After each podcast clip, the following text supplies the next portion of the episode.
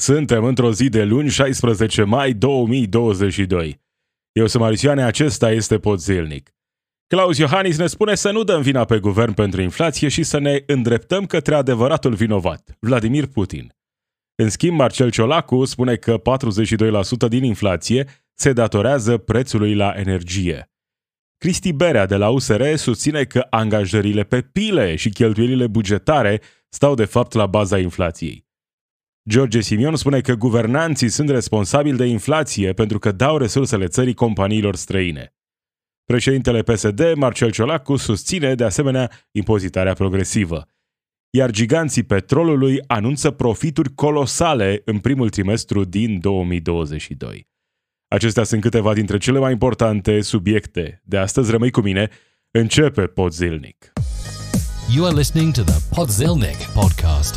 News and commentary from a progressive perspective.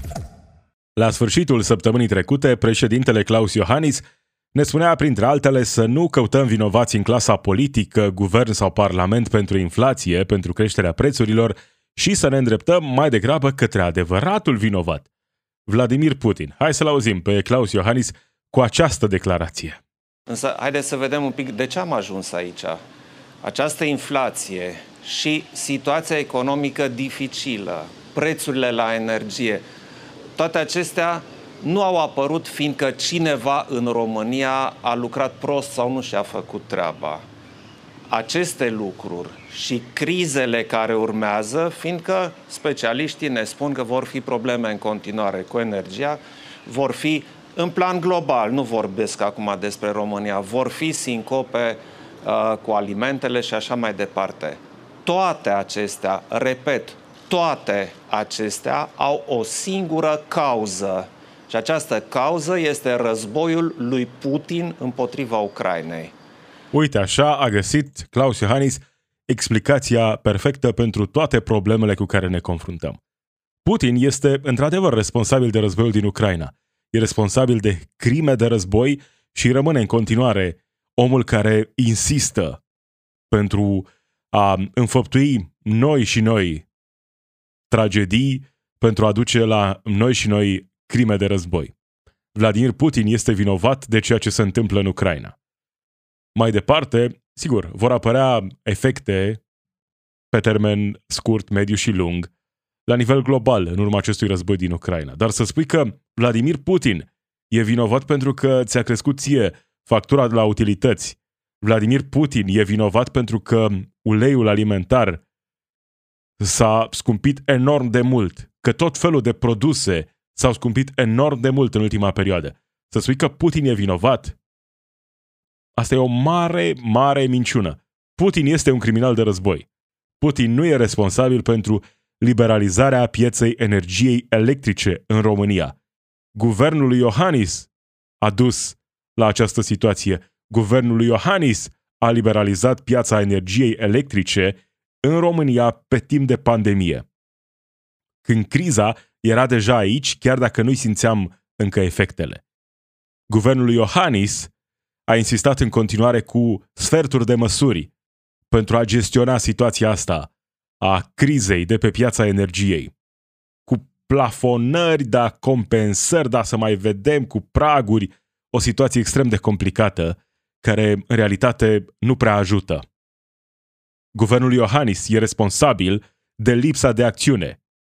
Guvernul Iohannis e responsabil, într-o măsură semnificativă, de această situație. Nu neapărat în mod direct uh, uh, atunci când vorbim despre toate cauzele inflației, dar uneori chiar și lipsa de reacție e o vină, pentru că ăsta e rolul guvernului.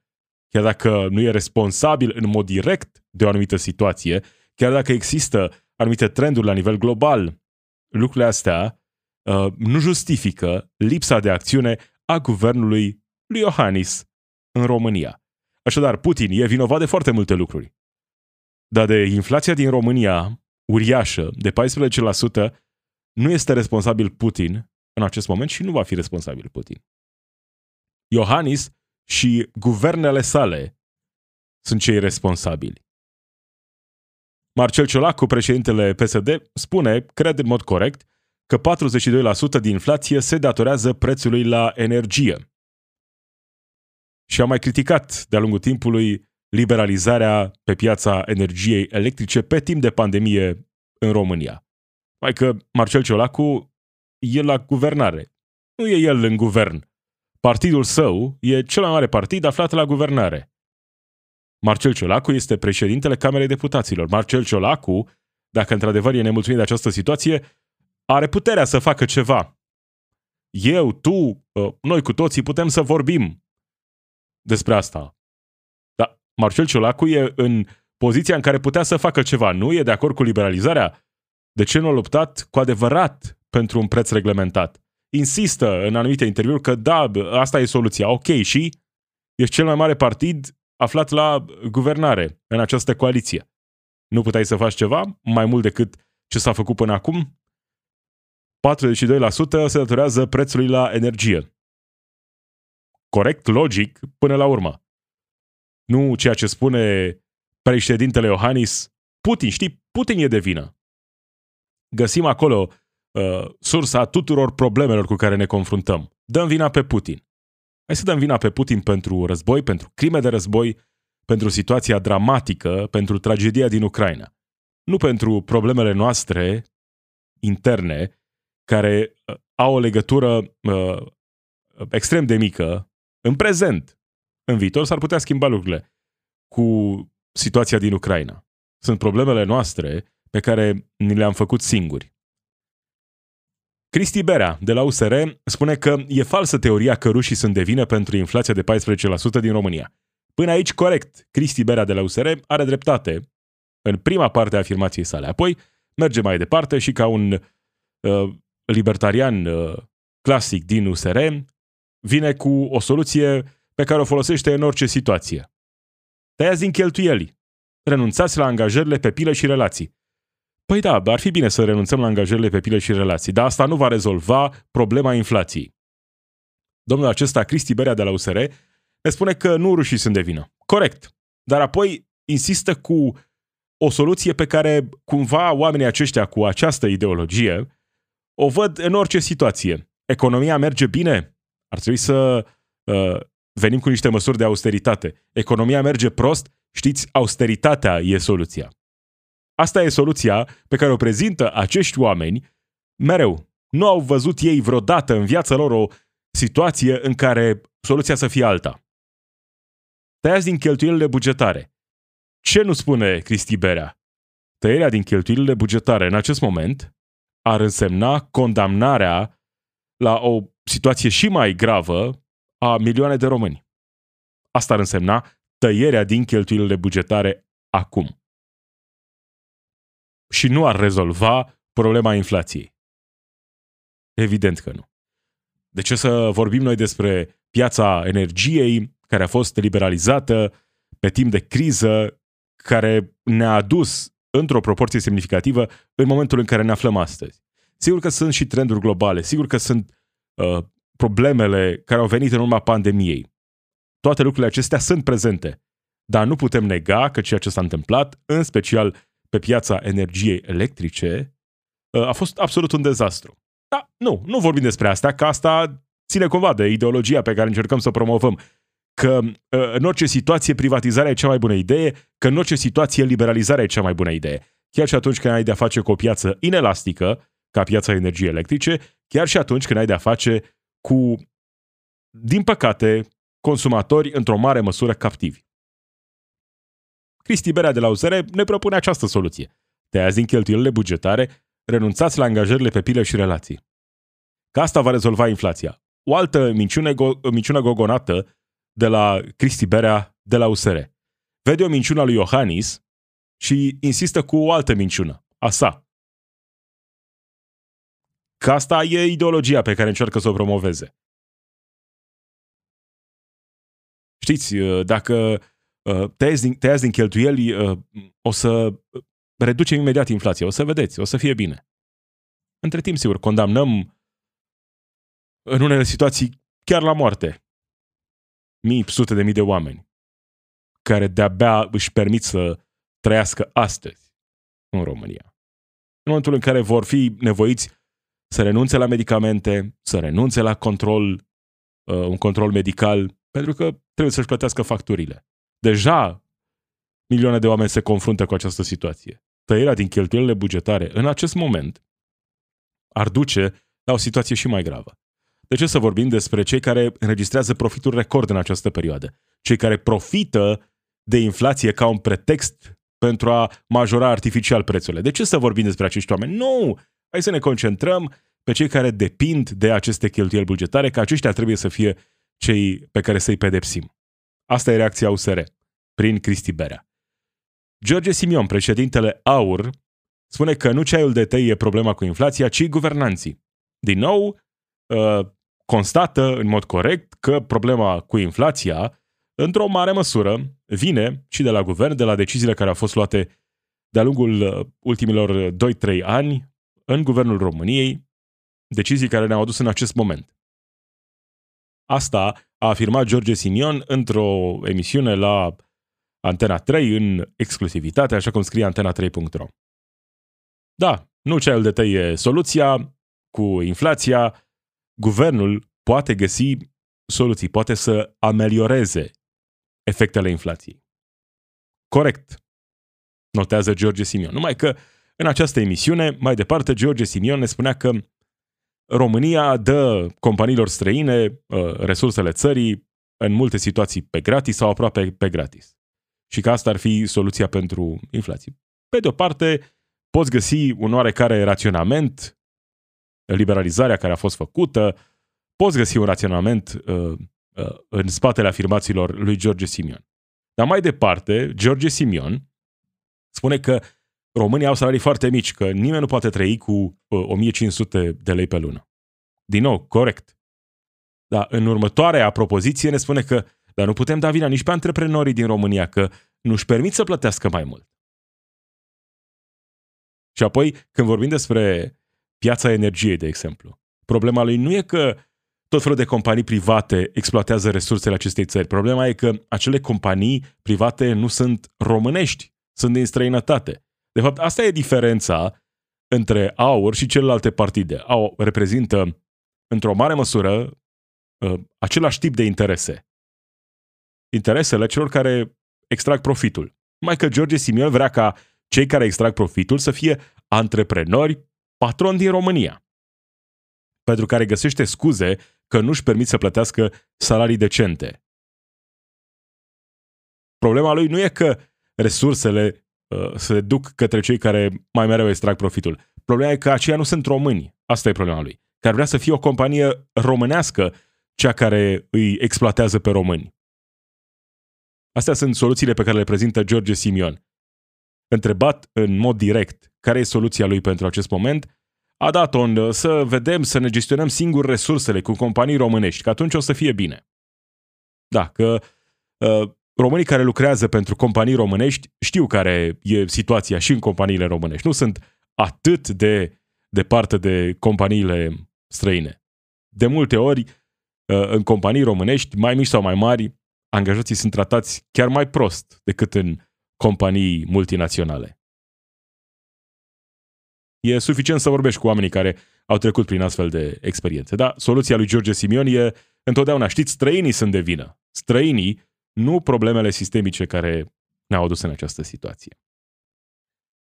Președintele PSD, Marcel Ciolacu, pledează în continuare pentru renunțarea la cota unică și introducerea impozitării progresive. Acestea constată în același timp că în acest moment cota unică nu mai este unică de fapt în România și că, la fel ca majoritatea țărilor dezvoltate, România trebuie să treacă la impozitarea progresivă, printre altele pentru a depăși situația aceasta complicată prin care trecem.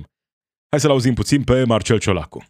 Există și o o redimensionare și o reașezare a impozitelor astfel încât să fie o colectare mai bună. Dar asta nu înseamnă că mărim taxele. Dar impozitul progresiv îl susțineți în continuare? În continuare, categoric. În privința În România sunt foarte mulți oameni care, uh, fie din convingere, sunt împotriva impozitării progresive, fie pentru că au fost îndoctrinați să creadă că impozitarea progresivă e o problemă.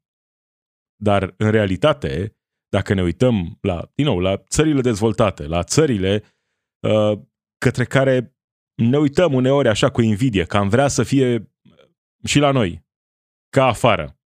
Acele țări au impozitare progresivă. Dacă vorbim despre salariul minim pe economie în România, acest salariu minim pe economie în România este suprataxat, supraimpozitat. Evident, e evident lucrul acesta pentru toată lumea. Dar asta nu înseamnă că la niveluri mai mari de salarizare, chiar și la pensii, nu pot fi introduse din nou progresiv uh, cote mai mari. Evident că se poate ajunge la această soluție. Dacă suntem, de exemplu, scandalizați de uh, pensiile nesimțite, pensiile speciale nesimțite, vedem că eliminarea lor e mai degrabă imposibilă. Dar asta nu înseamnă că nu putem introduce un sistem de impozitare progresivă care să fie valabil pentru toată lumea. Și din nou, impozitarea progresivă înseamnă că cineva care are uh, o pensie sau un salariu de, nu știu, 10.000 de lei, să spunem, da? Înseamnă că pe primii uh, 2500 de lei brut, care este salariul minim pe economie, vor avea un uh, impozit. Să presupunem că acel impozit ar fi, nu știu, 5%, da? Pe următoarea sumă, până la, nu știu, un alt exemplu, 5.000 de lei, vor avea un impozit poate de 8%. Iar ce depășește uh, 5.000 de lei, nu știu, poate impozitul va fi 15%. Sunt doar exemple, da? Așa funcționează impozitarea progresivă. Impozitarea progresivă nu înseamnă că unii uh, au, nu știu, o problemă în a înțelege ce înseamnă de fapt impozitarea progresivă.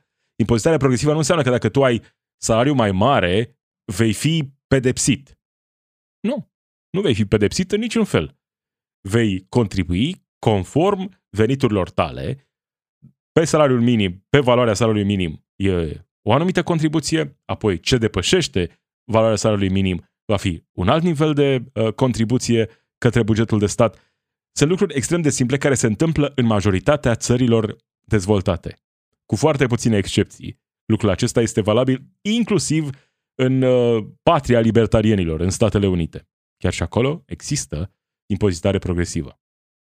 Dar nu în România, libertarienii noștri insistă că nu se poate, că impozitul e furt, că nu se poate trece la impozitarea progresivă. Evident că asta e o soluție de care România are nevoie. Acum, uh, PSD nu știu cât de serios, mai degrabă cred că nu e serios în a insista cu această impozitare progresivă. Pentru că, pe de o parte, poți să spui lucruri, dar când ești la guvernare, nu e suficient să spui acele lucruri. Când ești la guvernare, cum este Partidul lui Marcel Ciolacu, Partidul Social Democrat, și vin și uh, dau uneori declarații care sună bine. Spune așa, că liberalizarea uh, a fost gândită prost, într-un moment prost, pe piața energiei. Și nu fac nimic pentru asta. Spun că ar trebui să revenim la piața reglementată, măcar pe o perioadă limitată în timp. Dar nu fac nimic în direcția asta. Spun că ar trebui să avem impozitare progresivă. Dar tot spun și nu se întâmplă nimic. Ok, vorbe, am tot auzit vorbe. Între timp am văzut măsurile reale pe care le-au luat. Cu plafonare, compensare, cu praguri care nu acoperă pe toată lumea, dacă vorbim despre energie. Iar despre impozitare progresivă se tot vorbește. Dar se întâmplă doar atât. Se tot vorbește.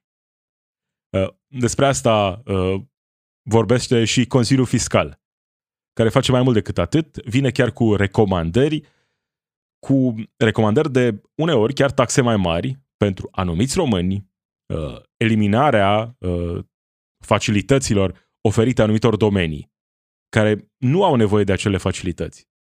Adică avem categorii de cetățeni care sunt excluși de la plata impozitului. Angajații din IT, uh, agricultură, parcă mai nou, nu?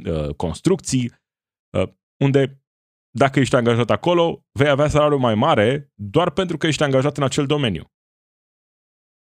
Cineva care lucrează într-un alt domeniu nu beneficiază de aceleași condiții. Nu are nimeni nicio problemă cu discriminarea, se pare. Se pare că e în regulă să se întâmple lucrul acesta. Consiliul Fiscal vine cu câteva recomandări, în mare parte de bun simț în acest moment.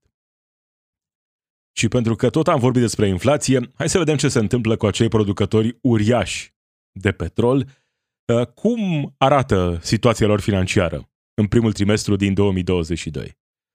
Un exemplu, producătorul de petrol Saudi Aramco a raportat o creștere de aproape 82% a profitului net în primul trimestru. 82% creștere a profitului net. De asta, când cineva spune că inflația e mai degrabă o consecință a um, banilor pompați în economii, sigur că și acesta poate fi un efect, dar nu e singurul efect. Mai avem de a face și cu multă, multă lăcomie. Pentru că nu poți să spui, pe de o parte, că inflația e justificată de creșterea costurilor de producție și apoi, în același timp, să vii și să ne spui că ai un profit uriaș în creștere de aproape 100%. În unele situații chiar mai mult de atât.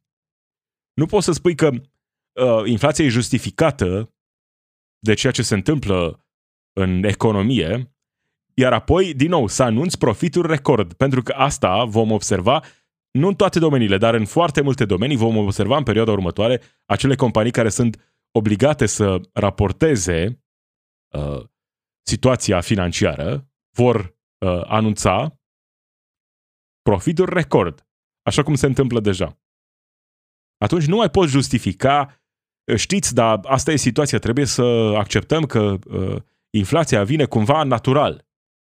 Există, sigur, cauze la care au contribuit guvernele lumii, care uh, puteau să tempereze, să ajusteze cumva situația, să vină cu soluții. Dar dincolo de asta, avem de a face și cu foarte multă lăcomie.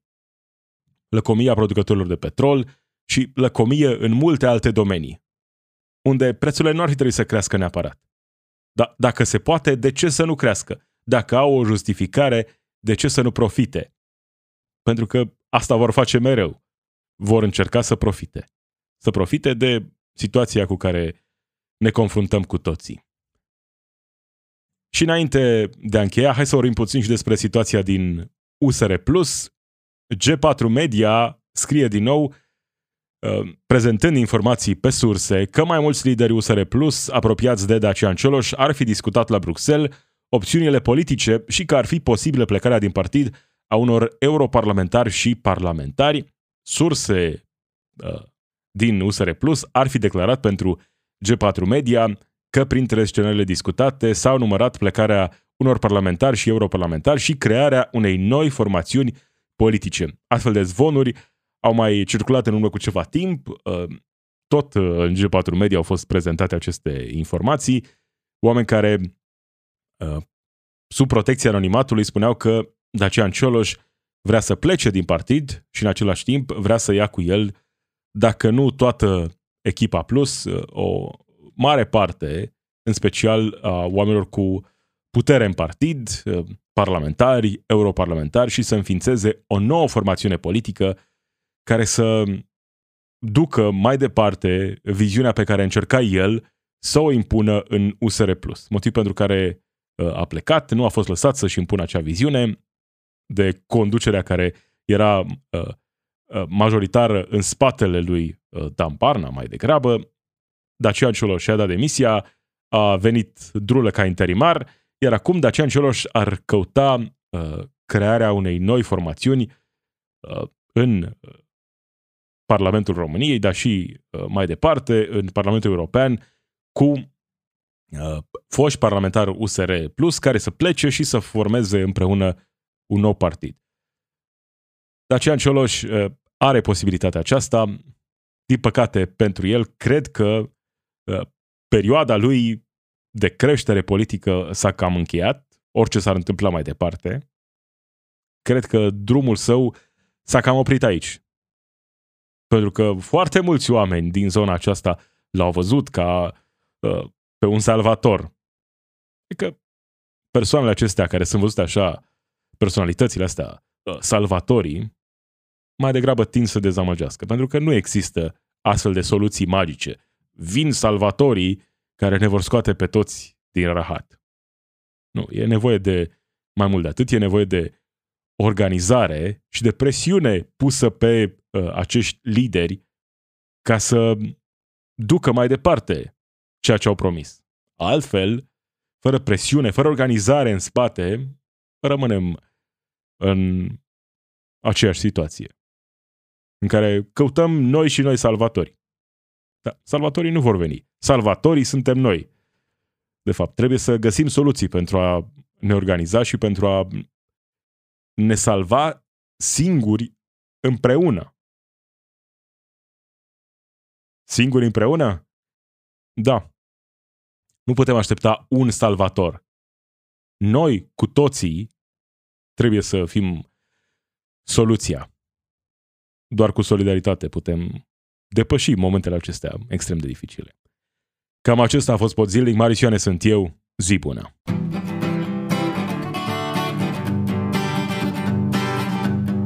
It's we who run the weapons plants and fight the wars they wage, and who work consumer hotlines from the inside of a cage. It's we who sweep the stock exchange where it's our lives they trade, but the black bloc makes us strong. Solidarity forever, solidarity